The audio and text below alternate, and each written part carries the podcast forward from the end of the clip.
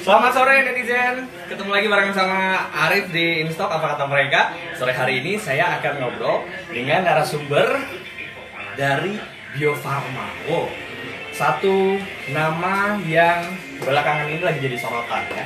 Bio Farma adalah perusahaan yang akan melakukan uji klinis tahap 3 untuk vaksin COVID-19.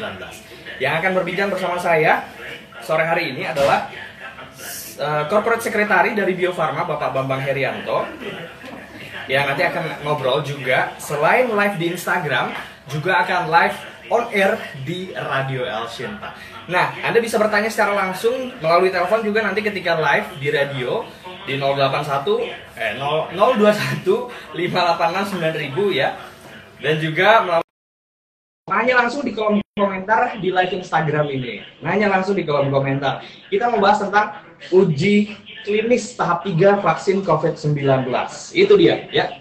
Dan pertanyaan-pertanyaan mengenai uh, dengar-dengar katanya Indonesia jadi kelinci percobaan ya. Wah, itu dia. Itu nanti akan dijawab sama Pak Bambang ya sebagai uh, perwakilan corporate secretary dari Bio Farma. Nah, kita sesaat lagi akan masuk ke uh, Oke, okay, kita akan masuk ke studio, kita akan live juga di Instagram.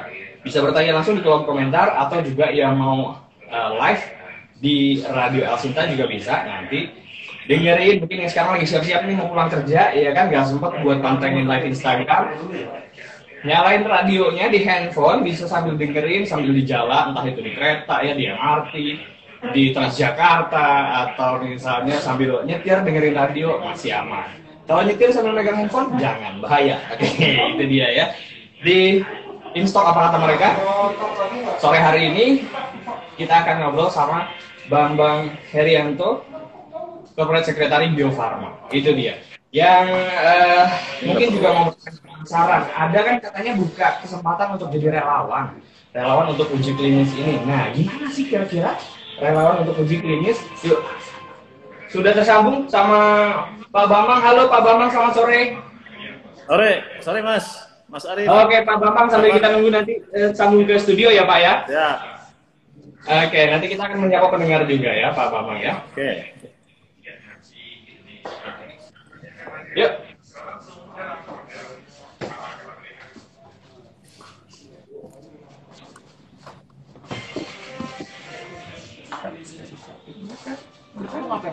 Iklan dulu. Langsung aja.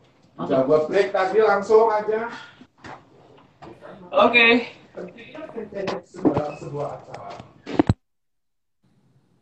Live di Instock apa kata mereka? Selamat sore, bertemu lagi bareng sama Arek Budiman dan sudah bersama saya Bapak Bambang Herianto sebagai Sekretaris Perusahaan atau Corporate Secretary dari Bio Farma. Selamat sore Pak Bambang. Sore Mas Arif, uh, salam sehat selalu ya. Salam sehat Pak Bambang, luar biasa Pak Bambang. Sibuk sekali sepertinya belakangan ini ya. ya, begitulah. Oke, banyak menjawab pertanyaan media maupun juga pertanyaan dari masyarakat mengenai apa sih aktivitas Bio Farma akhir-akhir ini kayaknya lagi jadi sorotan banget ya Pak Bambang ya. Iya, iya betul sekali. nah, terutama mengenai uh, uji vaksin. Kan kita tahu juga Bio Farma ini menjadi kalau di, bisa dikatakan satu-satunya di Indonesia ya perusahaan yang uh, melakukan penelitian vaksin COVID-19 begitu ya Pak ya? Iya betul. Bio Farma nah, hanya satu-satunya di, di Indonesia. Oke, okay. bisa cerita sedikit nggak sih Pak latar belakangnya kenapa Bio Farma yang akhirnya menjalani uji klinis ini Pak? Iya oke. Okay. Ya kita tahu sendiri ya bahwa kita, Bio Indonesia sedang menghadapi pandemi dan hmm. Bio Farma sebagai salah satu BUMN uh, farmasi sekarang menjadi holding mas di bawahnya ada hmm. Kimia Farma dan Indofarma tentu uh, ikut ingin ikut turut serta dalam apa ya untuk mengatasi pandemi ini gitu yeah. apalagi kita kan uh, eh, BUMN jadi ya yeah. haruslah kita kita yang pertama sekali untuk uh, bisa membantu pemerintah mengatasi pandemi ini yang sudah memporak-porandakan ekonomi kita. Begitu. Yeah. Nah, uh, dari uh, beberapa perusahaan di seluruh dunia, kemudian Bio Farma ikut ambil bagian dalam uji pen, uh, uji klinis ya penelitian untuk vaksin COVID ini. Prosesnya seperti apa, Pak? Mungkin bisa dijelaskan juga kepada uh, pendengar juga ada yang penasaran kenapa kok Bio Farma, kenapa nggak perusahaan lain begitu? Ya, ya, ya. Kenapa mungkin Sinovac gitu ya pertanyaannya? Iya, Sinovac yang ya. yang menjadi bagian dari ya. dari rangkaian ini begitu ya, Pak ya? Ya, betul. Jadi ketika hmm. wabah ini terjadi, eh, kami uh, melakukan beberapa inisiatif strategi nih Mas. Uh, yang pertama okay. adalah strategi jangka pendek dan hmm. yang kedua adalah strategi jangka panjang, panjang ya. Nah, yang jangka okay. pendek ini kita harus segera mendapatkan uh, akses secepat-cepatnya vaksin uh, hmm. COVID untuk menanggulangi COVID. Ya, ini dengan cara kerjasama dengan pihak internasional yang memang okay. penelitiannya sudah mendekati selesai gitu loh, yang sudah advance, sudah maju. Nah, yeah. salah satunya memang Sinovac. Kenapa Sinovac? Sebetulnya ini kalau buat Bio Farma tidak aneh mas, karena sebelumnya kita yeah. sudah ada kerjasama dengan Sinovac. Itu partner kami uh, dalam uh, kerjasama uh, untuk vaksin lain yaitu IPV. Yeah. Nah, ketika kita lihat partner kita sudah maju di, di uh, uh, untuk uh, penelitian vaksin COVID ini, nah, ya tentu kita tinggal uh, apa ya berkomunikasi, bersay hello, bisa nggak sih Bio Farma dibagi uh, uh, teknologinya gitu. Di sini jadi di sini ada transfer teknologi mas, tidak sekedar hmm. membeli vaksin. Itu yang strategi jangka pendek. Sementara jangka panjang tetap kita bekerja sama dengan lembaga-lembaga riset nasional seperti Eijkman, LIPI, yeah. kemudian Litbangkes dan beberapa perguruan tinggi untuk menyiapkan vaksin disebutnya vaksin merah putih ya, vaksin iya. nasional lah itu. Ini tetap berjalan, jadi sejak Maret sudah langsung berjalan dalam bentuk uh, konsorsium riset vaksin nasional, vaksin COVID itu yang hmm. diketuai oleh uh, lembaga Eijkman. Jadi ketuanya Eijkman, anggotanya ada Bio Farma, ada LIPI dan lain sebagainya. Ini sudah berjalan juga uh, targetnya untuk yang vaksin uh, merah putih kita harus okay. dapatkan dulu prototipenya di awal tahun 2021. Oke. Okay. Gitu. Sementara That, untuk vaksin mm-hmm. Sinovac mm -hmm. ini sudah masuk uh, fase 3. Jadi uh, yeah. mudah-mudahan di awal tahun 2021 malah sudah bisa uh, selesai uji klinis dan bisa mendapatkan izin edar untuk bisa digunakan di Indonesia. Begitu, Mas. Mm -hmm. Baik. Nah, masyarakat juga mungkin banyak yang bertanya, uji uh, klinis fase 3 atau tahap 3 itu apa sih, Pak? Terus kemudian yang membedakan dengan tahap 1 dan tahap 2, kok tiba-tiba di Indonesia sudah muncul nih tahap 3? Memang ya. tahap 1 dan 2-nya itu bagaimana, Pak? Oh, iya. Baik, baik. Ini hmm. memang jadi pertanyaan. Oh, sorry. Uh, jadi suatu vaksin baru atau obat baru nih, Mas, memang ini suatu uh, prosedur standarnya berlaku hmm. di seluruh dunia itu yeah. sudah di, di uh, eh, WHO yang menetapkan harus melakukan uji dulu. Salah satu uji yeah. yang paling pertama dilakukan adalah preklinis. Jadi vaksin atau obat baru itu dilakukan dulu di uh, uji di hewan. Jadi sebelum hmm. ke manusia dites dulu nih di hewan, bagus enggak atau aman enggak? Yang pertama aman dulu, safety. Di hewan dilihat kalau safety-nya bagus, baru dilihat uh, khasiatnya atau kalau untuk hmm. vaksin uh, ada respon nggak kekebalan uh, atau muncul nggak antibodi itu gitu. Nah hmm. setelah ini lulus di fase di fase preklinis baru bisa masuk di uji manusia. Jadi di hewan dulu harus harus betul harus bisa memenuhi syarat. Jika sudah memenuhi syarat baru bisa dicobakan ke manusia. Itu tahap uji klinis uh, tahap satu. Jadi okay. tahap satu ini fokus kembali pada safety-nya dulu. Safety uh, apakah vaksin atau obat baru ini ketika dicoba di manusia aman. Jadi itu dulu okay. kuncinya, harus aman. Uh, sambil dilihat apakah nanti ada efek samping, uh, kemudian ada khasiatnya juga muncul, tapi tetap fokus hmm. ke safety. Kemudian setelah okay. ini lulus, uh, safety-nya aman. Tentu di sana ada kriteria dan spesifikasi yang sudah ditentukan uh, oleh badan uh, oleh regulasi. Jika ini sudah lulus, baru masuk ke fase 2. Nah, fase yeah. 2 ini fokusnya pada safety. Jadi, eh, maaf, pada efikasi atau ya. efektivitas yeah. dari vaksin atau obat itu. Jadi, eh, kita akan melihat di fase 2 ini, apakah vaksin ini memberikan, eh, memunculkan antibodi atau kekebalan bagi eh, subjeknya. Jika ini sudah hmm. oke, okay, ini baru bisa masuk ke fase 3. Jadi preklinis fase 1, fase 2, fase 3 ini seperti sistem gugur nih Mas. Kalau yeah. fase 1 preklinis gagal, selesai nggak bisa dilanjutkan. Fase 2 gagal, eh fase 1 gagal, demikian pula sama fase 2 dan fase 3. Fase 3 hmm. ini sebetulnya mirip tujuannya dengan fase 2 Mas. Kita melihat uh, apa? eh, efikasi dan efektivitasnya, tapi dengan yeah. populasi yang lebih besar. Jadi tadi saya lupa menyampaikan, kalau di klinik fase 1 mungkin relawannya sekitar 20 sampai 100 lah ya. Kemudian hmm. di fase 2 lebih besar lagi, 200 sampai 500 eh, dengan tujuan tadi efikasi dan efektivitas. Di fase 3 Nah ini oh, populasinya ditambah, tapi tujuannya hampir sama dengan fase 2 gitu. Hmm. Jadi bisa disimpulkan nih kalau fase 1 udah oke, okay, aman, fase 2 juga memunculkan antibodi, menimbulkan kekebalan tapi dengan populasi yang lebih sedikit, paling besar 1200 sampai 1000 lah ya. Nah, hmm. di fase 3 ini ditambah populasinya, kita akan melihat uh, responnya di lebih banyak uh, subjek gitu, Mas. Okay. Jadi mungkin bisa disimpulkan kalau fase 3 otomatis ya uh, sudah lulus 1 2. Nah, fase 1 fase 2 itu sudah dilakukan di Cina. Hmm. Kenapa fase 3 dilakukan di Indonesia? Pertanyaannya kan begitu. Sebetulnya yeah. ini tidak hanya di Indonesia, Mas. Uh, ini dilakukan juga di beberapa negara. Kita disebut, hmm. kita sebutnya uji klinis fase 3 multi center. Jadi ada beberapa negara yang uh, terlibat uh, dalam uh, uji ini yaitu Brazil, ada Chili, ada Bangladesh, ada Turki gitu. Uh, hmm. Gitu Mas sementara. Baik. Apa kemudian yang menjadi nilai plus bagi e, Indonesia secara khusus ketika mengikuti fase ketiga ini, Pak, uji klinis fase ketiga? Karena banyak juga anggapan di masyarakat awam yang uh, kurang paham mengenai fase-fase uji klinis ini justru berpikir, aduh jangan-jangan Indonesia atau orang Indonesia cuma jadi kelinci percobaannya Cina aja nih Pak, gitu. Ya, ya, ya. Ini sekaligus juga menjawab rumor yang beredar di uh, masyarakat maupun di media sosial, ya. Pak Bambang. Ya, baik, baik. Jadi tadi saya sebutkan bahwa persyaratan hmm. preklinis atau uji klinis ini merupakan keharusan untuk semua obat baru maupun vaksin baru, Mas. Ya. Iya. Yeah. Uh, Bio Farma sebetulnya uh, sudah sering melakukan uji klinis ini. Kita sudah hmm. lebih dari 20 kali untuk vaksin baru kita. Okay. Dilakukan di Indonesia. Subjeknya hmm. sama, ada yang 100 sampai ribuan. Tapi okay. dulu kok dulu kok nggak ribut ya mm-hmm. dulu kok adem aja gitu.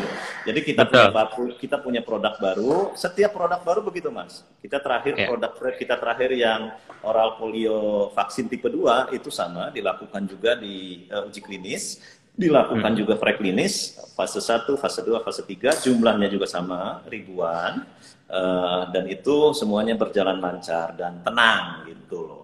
Uh, yeah. Nah, uh, Bio Farma juga sudah pernah melakukan uji klinis tidak hanya di Indonesia, tapi juga di hmm. luar negeri. Contohnya kami melakukan uji klinis uh, vaksin novel oral, oral, oral polio vaksin di Belgia untuk fase 1, untuk fase 2 yeah. di Panama. Nah, nanti orang Belgia bilang, oh saya kunci percobaan orang Indonesia, itu orang Eropa loh mas. Nah, yeah. itu ya. Iya. Iya, iya, iya. Kemudian eh, kita juga pernah melakukan uh, uji klinis di Kenya sama. Nah, ini sebetulnya suatu hal yang lumrah di dunia dan itu disetujui oleh, oleh Badan Dunia, oleh WHO eh, melakukan uji klinis di beberapa negara. Uh, mungkin uh, para pendengar juga pernah juga me mendengar ya. Ada ada iya. sebetulnya yeah. uji klinis yang sebelumnya, Mas vaksin demam berdarah. Iya. Yeah. Itu saya nggak sebutkan dari mana ya. Yang jelas dari Eropa produknya dilakukan uji klinisnya di Amerika Latin, di Thailand, di Vietnam, di Filipina, di Malaysia, dan Indonesia. Hmm. Subjeknya 1800 ya 70 sekian lah. Oke. Okay. Tapi kok nggak, toh nggak ribut juga ya. nah, Dulu mungkin uh, gitu. Jadi, uh, nah kembali ke, ke kenapa di Indonesia? Hmm. Fase 1, fase 2 sudah dilakukan di Cina. Fase 3, eh, kejadian pandemik di Cina ini sudah menurun. Mungkin hampir hmm. hampir sudah mendekati ya bagus lah ya sudah hampir nol gitu loh sudah nol. Sementara yeah. di beberapa negara yang tadi akan diuji coba itu uh, apa tingkat kejadian uh, ininya masih tinggi uh, hmm. apa infeksinya. Ini justru kita akan melihat vaksin ini berfungsi nggak di, di, di, di, di apa ya melihat exposure-nya, exposure dari yeah. uh, dari apa lingkungan terhadap vaksin yang kita uji cobakan gitu. Kalau kalau kita cobanya di kutub orang kan nggak kelihatan karena di sana udah nggak ada penyakit misal begitu loh mas. Ini kasarnya hmm. gitu loh. Jadi itu hmm. mas uh, uh, alasannya dan memang ini suatu hal yang kalau buat peneliti uji klinis uh, apa melakukan uji klinis di luar negeri di mana pun itu sudah biasa tentu tapi dengan pertimbangan-pertimbangan yang ilmiah. Demikian mas Oke, okay. kenapa akhirnya ketika uji klinis COVID menjadi perhatian begitu luas masyarakat, bahkan masyarakat awam yang tidak mengerti uh, soal medis sekalipun juga ikut menaruh, perhatian karena memang ini menjadi pandemi luas di seluruh dunia begitu mungkin ya Pak Bambang ya. Ad, ada pertanyaan ini dari Rizky Eka di Instagram, saya baca di kolom komentar Instagram. Syarat untuk menjadi relawan uh, uji klinis itu bagaimana sih Pak? Karena kan untuk melakukan uji klinis ini butuh relawan ya Pak ya uh, untuk mengikuti pengujian ini. Nah, proses seleksinya bagaimana dan bagaimana untuk mendaftar? Apa masih bisa uh, menjadi relawan ini? Pertanyaan dari Rizky Eka nih di Instagram. Saya akan jawab dulu yang ini. Ini masih yang tadi yang terkait yeah. percobaan mau saya matangkan dulu nih Mas biar Silakan, silakan Pak Bambang. Pendengar ini dulu. Justru begini, kalau kita melakukan uji uh, di Indonesia, salah satu alasan pertimbangannya justru kita akan melihat vaksin ini hmm. efektif tidak di masyarakat Indonesia dan para ahli juga nanti bisa melihat langsung ya. Yeah. Sekarang daripada uh, vaksin sudah jadi, lalu kita impor, hmm. di mana keyakinan kita bahwa vaksin itu efektif? Jadi ya sudah lakukan saja di Cina fase 1, fase 2, fase 3. Begitu selesai nanti kita beli. Nah, hmm. justru kita malah tidak tahu uh, bagaimana reaksinya, gimana uh, apa okay. uh, uh, hasilnya. Justru dari sini kita bisa dengan seksama melihat tentu para ahli ini uh, fase 3 ini diawasi oleh uh, regulator nasional kita Mas, oleh Badan yeah. POM, oleh Badan POM. Nah, dari situ malah justru bisa kelihatan jelas kita bisa melihat Uh, bisa melihat langsung gitu bagaimana uh, para ahli ini bisa langsung melihat si vaksin ini reaksinya seperti apa gitu loh. Okay. Jadi itu kan akan memberikan manfaat bagi kita juga gitu loh. Nah, ini hmm. memberikan kesempatan para ahli untuk mengawasi langsung juga prosesnya. Tidak ada hmm. apa ya, tidak ada dan sekarang kalau misalkan dilakukan semua di sana, kita di, tidak bisa melihat proses uh, pengembangannya itu sendiri gitu loh, Mas ya. Baik. Nah, Oke, okay, kita ke kita ke apa tadi? Uh, pertanyaan relawan. mengenai relawan, tapi Pak Pak Bambang sebelum okay. ditanggapi sekaligus kita mau menyapa ada pendengar melalui telepon ini, Pak okay. Andi di ya. uh, Bintaro ya, Pak Andi selamat sore. Selamat sore, Pak Silakan Pak Andi. Selamat sore Pak Andi. Selamat sore ya. Pak Bambang. Iya, selamat sore Pak Andi. Halo. Halo. Selamat sore Pak Bambang. Ya, silakan Pak Andi. Ya, ini Pak, saya kan kita kan orang awam nih Pak, hmm. dan saya juga beberapa kali mengikuti menyimak tentang uh, yang uh, tentang uji klinis tandingan Bio Farma untuk melakukan untuk COVID ini okay. vaksinnya. Nah ini sebenarnya pertanyaan pertama, itu untuk uji klinis tahap 3 itu, itu sebenarnya butuh waktu berapa lama? Hmm. Dan itu uh, teknisnya seperti apa? Apa orang yang relawan itu mereka disuntikan uh, vaksinnya, setelah itu hmm. mereka tes dimasukkan virusnya atau bagaimana itu? Nah, terus kedua, uh, kalau tidak salah ini uh, Bapak Bambang sebutkan tadi kan sampai akhirnya ini mungkin awal tahun ya Pak yang yeah. sektor produksi ya Pak. Yeah. Nah, sedangkan uh, kalau tidak salah kami uh, waktu Pak Erik Thohir di Mata Najwa uh, kemarin malam ya itu beliau sebutkan bahwa Desember itu mungkin sudah bisa di vaksin sudah ada sudah tersedia sekitar yang 150 juta 120 juta itu okay. vaksin. Nah itu bagaimana nih Pak Bambang mohon penjelasannya Pak Bambang. Terima Baik. kasih. Terima kasih Pak Andi. Sekaligus juga ini ada WhatsApp dari Pak Hari. Apa saja resiko menjadi relawan uji coba vaksin COVID-19? Mungkin menjadi satu rangkaian ini jawabannya ya. Pak Bambang. Silakan. Iya, iya, makasih Mas. Uh, Pak Andi, terima kasih pertanyaannya. Jadi uh, uji klinis fase 3 ini tadi saya sudah sampaikan sudah melewati fase 1 dan fase 2. Semuanya hmm. sudah dilakukan dan hasilnya baik. Ini juga sudah direview Mas oleh Badan POM. Hmm. Jadi tidak sekedar kita melakukan. Uh, di sana ada harus ada izin dulu uh, ethical clearance. Jadi dari komite etik. Jadi ini diawasi oleh komite etik yang terdiri dari para ahli. Di bidangnya ada statistik ada dokter ada ahli uh, banyak sekali ahli. Uh, kemudian juga diawasi oleh Badan POM. Sebelum kesan, sebelum kita melakukan uji klinis fase 3 ini harus hmm. mendapatkan apa namanya satu persetujuan pelaksanaan uji klinis atau PPUK. Iya. Yeah. Setelah ini didapat, baru bisa dilakukan. Jadi tidak sekedar datang vaksinnya terus dilakukan suntik gitu. Enggak, ini ada izin-izinnya dan sudah dievaluasi dulu oleh Badan POM, badan yang independen, okay. betul-betul. Uh, ini dilakukan uh, setelah oke, okay, baru bisa silakan uji klinis. Dan uji klinisnya dilakukan oleh pihak uh, bukan Bio Farma. Ya, yeah. Dalam hal ini oleh Fakultas Kedokteran Unpad. Nah rencananya yeah. ini akan memakan waktu sekitar enam bulan, Pak Andi. Jadi dari hmm. uh, bulan Agustus mudah-mudahan kita bisa sudah mulai uh, kurang lebih memakan waktu eh, enam uh, bulan. Jadi diperkirakan Januari 2021 selesai uji klinis. Nah hmm. selesai uji klinis tidak langsung uh, bisa produksi, tapi harus mendapatkan kembali persetujuan dari Badan POM, namanya nomor izin edar atau persetujuan izin edar untuk bisa digunakan di Indonesia. Nah itu okay. baru bisa kita melaksanakan produksi. Nah, kemudian uh, mungkin saya sedikit apa ya menambahkan tadi yang disampaikan. Jadi Pak Erik itu menyebut kalau saya lihat statementnya karena beliau saya, saya ikut sendiri di sini, beliau datang ke Bio Farma yeah. melihat statement beliau begini. Jadi uh, Bio Farma saat ini mempunyai kapasitas produksi siap untuk memproduksi vaksin tersebut 100 juta. Hmm. Nah, Pak Erik minta uh, awalnya kita 2021 Pak baru ada tambahan lagi 150 juta dosis. Nah, okay. Pak, Pak Menteri bilang bisa nggak di Desember siap uh, tambahannya untuk 150. Oke kita coba apa uh, melakukan improvement setup kembali. Akhirnya hmm. Desember kita siap Desember 20 kita siap tambahannya hmm. 150. Jadi tambahan kapasitas bukan produksi.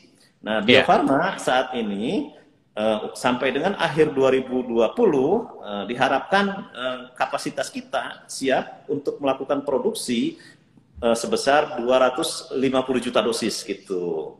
Oke. Okay. Gitu. Jadi uh, bukan produksinya. Produksinya tetap harus menunggu izin edar dulu. Uh, diperkirakan di Q1 akhir sekitar bulan Maret baru kita bisa lakukan produksi setelah fase klinis ini selesai gitu. Oke, berarti supaya tidak salah tangkap ya, kapasitas produksinya ya. yang ditingkatkan ya, ya bukan betul, bukan mas. produksinya. Kapasitas, Baik. Ya. Nah, pertanyaan tadi banyak juga uh, masyarakat yang penasaran bagaimana sih untuk menjadi relawan dan mem memilih relawan ini apakah hanya dari red zone saja atau dari berbagai zona dan kemudian apa yang menjadi tolak ukur uji klinis tahap 3 ini dinyatakan berhasil dan kemudian bisa dilanjutkan, Pak? Ya, baik. Uh, Sebetulnya uh, pasti ada pertanyaan juga, kenapa di Bandung? Kok merasanya kayaknya di Bandung yeah. semua gitu loh. Nah, sebetulnya kalau hmm. uji klinis kita ini bisa di mana-mana, Mas. Kita beberapa kali pernah dengan UI, dengan UGM, bahkan hmm. pernah juga di Denpasar. Uh, cuma karena dalam kondisi yang wabah seperti ini, mobilitas kita kan akan jadi sulit. Nah, untuk yeah. itu kita lebih uh, apa ya udah ada kita konten saja lah di Bandung gitu loh mobilitasnya mudah untuk mengirimkan vaksinnya uh, mudah gitu kalau nanti hmm. kalau kita kirim ke mana ke uh, daerahnya PSBB kita susah masuk nah itu pertimbangan salah satu pertimbangan kenapa di Bandung tapi sebetulnya ini okay. juga nggak ada masalah bisa di mana pun di seluruh Indonesia lebih pada pertimbangan yang uh, tadi uh, mobilitas uh, kemudian yeah. tadi persyaratan tentu vaksin ini kan untuk orang sehat mas Iya. Yeah. Bukan orang sakit, jadi yang sehat uh, tentu persyaratannya ya itu tadi harus sehat dulu gitu. Usianya hmm. sekitar uh, yang sudah ditentukan uh, 18 sampai 59 gitu loh oh, untuk uji klinis fase 3 ini. Ada beberapa persyaratan, tentu saat saat mau apa menjadi relawan akan ada penjelasan dulu tujuan dari uh, uji klinis ini apa, ada prosedur uh, rekrutmen, ada apa hmm, nanti yang jelas sehat, tidak boleh ada riwayat komorbid, tidak pernah hmm. infeksi COVID juga. Iya. Komorbid yeah. itu misalkan uh, kita menderita jantung, darah tinggi, uh, wanita hamil juga nggak boleh ikutan gitu. Uh, memiliki asma, kelainan darah, kelainan imun itu sebaiknya tidak ikut gitu. Jadi itu okay. persyaratannya. Oke. Okay. Ada, ya? ada pendengar ada pendengar kami terakhir Pak Basuki dari ya. Bekasi. Pak Basuki, halo. Halo, selamat sore. Ya, Pak Basuki silakan singkat saja, Pak. Ya, Ya, mohon izin. Jadi pertanyaan saya, mohon maaf tadi agak lambat. Jadi sebelum diuji cobakan ke manusia, kalau nggak salah tadi uh, ke hewan terlebih dahulu Iya. gitu ya. Ya, jadi pertanyaan saya pertama eh, pada saat uji coba dengan hewan atau binatang tadi eh, di mana pertama. Hmm. Kedua kalinya kalau mengenai relawan tadi saya men- menyimak saya. Nah, pertanyaan saya kalau pada saat diuji cobakan melalui relawan tadi dia kalau terjadi kegagalan misalkan Oke. atau tidak berhasil eh, efeknya apa? Hmm. Itu saja Pak. Eh, ter- terakhir satu lagi terakhir kalau misalkan nanti uji coba berhasil dan akan diimplementasikan di Indonesia katakanlah terus kalau nggak salah nanti akhir tahun Ya. dan itu orang-orang yang seperti awam seperti saya ini kalau mau mau melakukan eh semacam eh praktek katakanlah itu di rumah sakit atau caranya bagaimana? Mohon maaf. Terima kasih. Baik, terima kasih Pak Basuki, Pak Bambang. Ya, jadi kalau preklinis ini memang harus dilakukan sebelum ke manusia, tentu di hewan Hmm. sudah dilakukan di sana di karena Sinovac dari Cina dilakukan di sana, Mas. Eh, Hmm. Ini tadi ya udah dilihat dulu ke keamanan maupun eh, khasiatnya. Eh, tentu hewan percobaannya tergantung dari berbagai eh, jenis vaksinnya sendiri. Ada ada marmut, Mas, ada kelinci, ada tikus, ada macam-macam lah. Nah, itu memang eh, wajib dilakukan. Jadi itu. Kemudian pertanyaan berikutnya kalau misalkan resikonya apa kan kalau kalau apa gagal ya. Sebetulnya ini kan diawasin semua. Ada sekitar 50 dokter eh, yang akan mengawasi ini termasuk tadi komite etik yang akan mengawasi uji coba ini eh, Hmm. apa fase 3 uji klinis ya sebetulnya. Bukan uji coba, uji klinis yang Iya. dilakukan di manusia. Kalau kita melihat data-data fase 1 fase 2 itu reaksi yang paling yang efek samping yang muncul hanya nyeri Mas di tempat penyuntikan eh, dua jam selesai tidak sakit lagi gitu loh jadi eh, relatif aman kemudian kalau kalaupun gagal kriteria gagalnya paling tidak muncul antibody. Iya. Nah, nggak nggak muncul kekebalannya. Karena ke- kalau kalau dari safety-nya sudah sudah bagus. Sampai satu dua sampai apa eh, subjek yang lebih banyak itu eh, sudah oke. Nah, tapi ke- ke- kita, melihat ya mungkin saja ada ada ada apa ada efek-efek samping. Itu kalau memang efek sampingnya di luar ketentuan ini akan dihentikan oleh eh, komite etik tadi. Jadi ini Hmm. sangat diawasi jadi begitu. Tapi kalau dari apa, eh, pengalaman kami dan di beberapa literatur, eh, beberapa bukan literatur ya, eh, praktek di luar untuk uji klinis fase 3 ini, eh, probability gagalnya sangat rendah, ya sekitar 10% gitu. Jadi 90% ini insya Allah sukses. Justru kami berharap mungkin doa dari semua masyarakat fase 3 ini sebisa mungkin berhasil su- supaya kita bisa eh, lepas dari eh, pandemi ini gitu. Baik. Itu ya. Kita sama-sama menunggu ya Pak ya. Silakan. ada yang lewat? Ada yang lewat? Ya, eh, sudah dijawab semua bagaimana pem- eh, pemilihan relawannya yang sehat tadi dijawab juga. Betul. Kemudian prosesnya sampai kapan intinya eh, tiga eh, enam bulan ke depan ya kita akan tunggu nanti hasilnya dari proses Betul. uji klinis tahap tiga Eh, ini ya Pak Pak Bambang. kriteria. Silakan, Pak. Ya. Silakan, Ya, silakan. Fase 3 ini ya tadi eh, harus eh, lulusnya itu kalau sudah aman pasti efektif dan menimbulkan kekebalan. Di WHO juga di- sudah di apa ada persyaratan minimum. Jadi kalau vaks apa eh, subjek yang di, di apa divaksinasi ini terlindungi dari COVID eh, ada angkanya harus sekian persen gitu loh. Dari Oke. seluruh subjek sekian persen persyaratannya kalau itu terlindungi itu baru dinyatakan lulus gitu. Jadi begitu Baik. terutama kalau ada efek samping yang membahayakan juga itu akan langsung dihentikan. Hmm. Kita sama-sama menunggu, sama-sama berharap mudah-mudahan proses Ya. ini berjalan dengan lancar dan masyarakat bisa segera eh, menggunakan vaksin COVID ini ya tentunya untuk mengakhiri pandemi. Pak Bambang sekali lagi terima kasih atas waktunya bersama dengan Elsinta dan juga selamat ulang tahun yang ke-130 untuk Oh, Bio iya. Farma. Terima kasih, Mas. Mudah-mudahan ini juga menjadi eh, mahakarya juga nanti ya yang diharapkan oleh eh, masyarakat Indonesia secara luas. Pak Bambang, sekali lagi terima kasih atas waktunya bersama dengan Elsinta. Ya. Salam sehat. Ya, pen- ya pendengar itu tadi eh, Corporate Secretary dari Bio Farma yang melakukan uji klinis tahap 3 vaksin COVID-19 di Indonesia. Pak Bambang Herianto, eh, Corporate Secretary dari Bio Farma. Terima kasih atas eh, partisipasi Anda pendengar dalam Instok apa kata mereka pada sore hari ini.